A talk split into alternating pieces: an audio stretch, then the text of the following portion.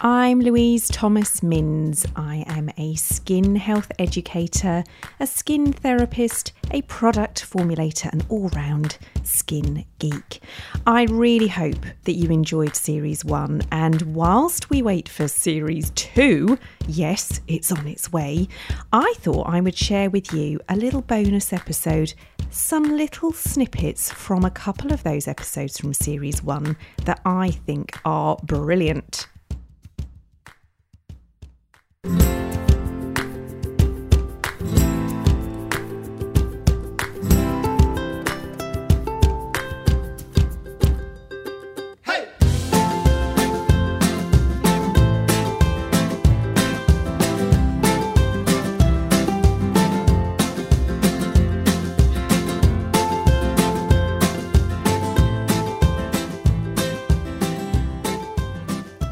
But I've been in this field for around 20 years now. And I think my interest started before that, before I thought this is a, a career I could do. This is something I could actually have as a vocation. And but it was just a little snowball really. You know, I done an undergraduate degree in a completely unrelated subject. I, you know, kind of done my fair share of sort of office based jobs and, you know, just through my 20s, sort of, you know, lacking a little bit of direction, a bit of purpose, really. And I just always had a sort of interest in food, cooking, ingredients, and it was just really something that sort of piqued my interest. Um, I just done a part-time course, and I just thought this is actually interesting. Even at that point, I didn't know this could be a job, this could be a career, um, but it just sort of snowballed. I think when you find something that captures your imagination and you know just gives you that sense of purpose, you know, I could do something that helps people, that's endlessly interesting and it was just a little snowball that grew and grew. And you know I, i'd done my first qualification in nutrition. This was back in my sort of mid to late 20s eventually went on to do a master's degree in nutritional medicine which really was a stepping stone to a much more rigorous academic you know evidence-based approach to this field. And i guess yeah that feels like a you know a lifetime ago Let's pick up then on some of those myths because I struggle with that in my industry. You know, these marketing terms that are bandied about. Some of my bugbears are non toxic skincare. What? Well, it shouldn't be on the shelf if it's got toxins in because it's gone through toxicology testing. Um, green beauty, what on earth does that mean? Uh, so I know that there are lots of those terms in your industry as well. And I'm going to swear at you because I remember a few years ago we talked about one which was superfoods. So are there any particular myths that we should really be going, uh, don't listen to that? You know, there's some good evidence why you shouldn't listen to that. And it is total marketing hype. Yeah, perhaps the biggest one, which we've already touched on, um, which I think is huge in relation to any debate about nutrition and skin health, is this idea that we should all be taking a lot of antioxidants to slow down the aging process and to inhibit the aging of the skin. Yeah. So there's a huge industry built around antioxidant supplements and taking supplements of things like vitamin C, vitamin E, and but also the biggest myth is actually thinking that the reason green tea or red wine or colorful fruits and vegetables are good for us is because they're a rich source of antioxidants. So I sort of alluded to the fact there might be some new knowledge. I hope this will be the new knowledge that I'm about to share. It's been my, I guess, my sort of passion, my field of interest for you know the last 10 years really is the role of plant nutrients in human health. We call these plant nutrients phytonutrients phyto being greek for plant. So my big interest really ever since uh, i've known you louise is, is the role of these phytonutrients these plant nutrients in human health. And i think one of the really sort of fascinating things if we're to understand this field is to have a look at those nutrients in food in plant foods ask why are they there what function do they play in protecting plants? Why do plants produce these thousands of compounds? And what happens when we ingest them? And I think if we can understand that or begin to understand that, I'm not saying I'm, you know, I have every answer going, but if we can begin to unpick that, we'll have at our disposal a whole range of phytonutrients that can have a big impact on skin health, but they're nothing to do with antioxidants. Um, and this is, for me, this is the interesting part of it. It's very simplistic thinking to think they're to do with antioxidants.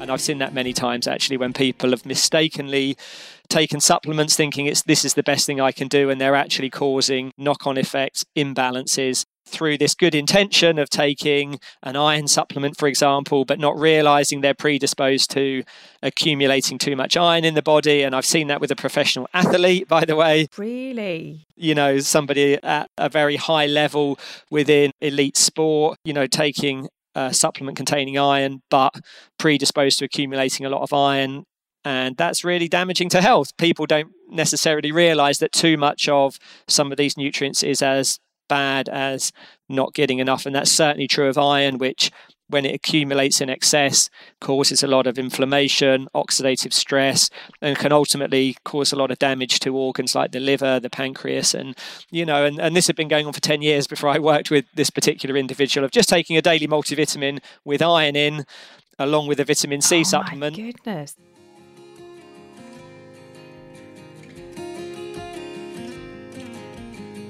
So the first thing I would say is look, it's about getting those colourful pigments in. So it's making sure there's good sources of carotenoid. So the beta carotene will be abundant in the sort of deep orange fruits and vegetables. So squash, sweet potato, carrot. So it's making sure you're getting those oranges, uh, those sort of deep orange, yellow pigments, but also in dark green leafy vegetables, they're also a really good source of these carotenoids. So it's getting that color in there. So I would say like having a serving of carrots or sweet potato, having a serving of kale or Cavolo Nero or some really dark green leafy vegetable to get those carotenoids. Yeah. So wild salmon is the best dietary source of astaxanthin. So that's the pink deep pink pigment that really does have some nice benefits for skin health. So getting that on the menu two or three times a week. I know it's a little bit expensive, but that's, you know, I'd rather be spending it on food, real food than sort of questionable supplements. Yeah. So having wild salmon uh, like a couple of times a week, there's about 3 milligrams in a serving of wild salmon, which maybe not quite enough to get oh, wow. the benefits that have been shown in research, but still a nice amount. You know, this is a nice dietary amount. And astaxanthin is one of the nutrients also we've put in this little complex of nutrients I was talking about. I really hope that you're enjoying this bonus episode. There's a bit more to come.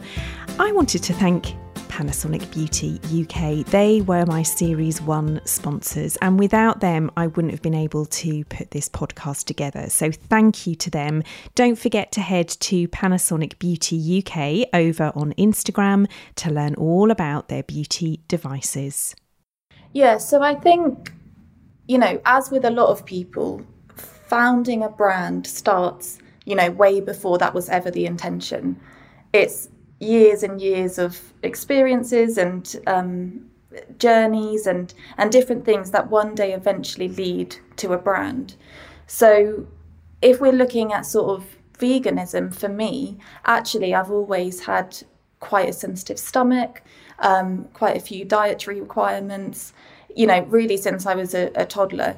So yeah, it was quite difficult at times actually. I kind of forced myself to find it interesting and you know learn as much as I could. But actually having dietary requirements and allergies and sensitivities is a challenge. No absolutely. And so leading on then to well i mean your your kind of career history being a makeup artist um, as i said you know kind of doing modeling as well um, having what you perceived to be skin issues. I have other opinions on that one. Your skin is beautiful. Um, but why did you then want to go into formulating the the Juni brand. So tell us a bit more about that sort of the journey into that. And then of course tell us all about the brand as well.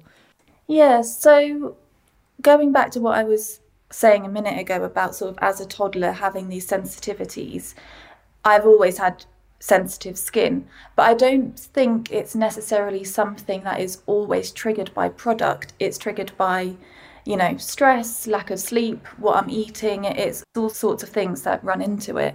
And yeah, it's right what you said about what you perceive as skin issues. You know, I sometimes now think, oh God, my skin looks awful, and actually, no, it doesn't.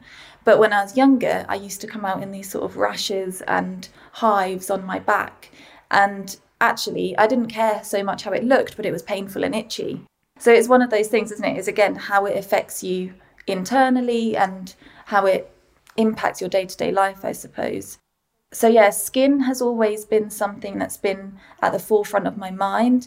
It's sometimes been a hindrance and a, a discomfort, but also, you know, I'm pleased with how my skin looks now and I feel confident in it. So, it, it's been a journey again.